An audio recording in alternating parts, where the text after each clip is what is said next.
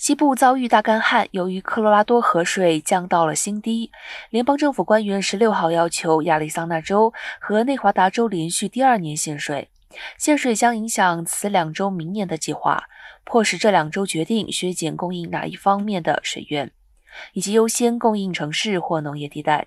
由于各州不理会联邦政府限水至少百分之十五的最后通牒，缺水州面临更加严峻的水资源削减计划，以免水库遭到超收。卡米尔·图腾表示，额外限水百分之十五有其必要，以确保水资源分配及水力发电厂不受影响。但若各州仍无法达标，他也无权片面强制执行。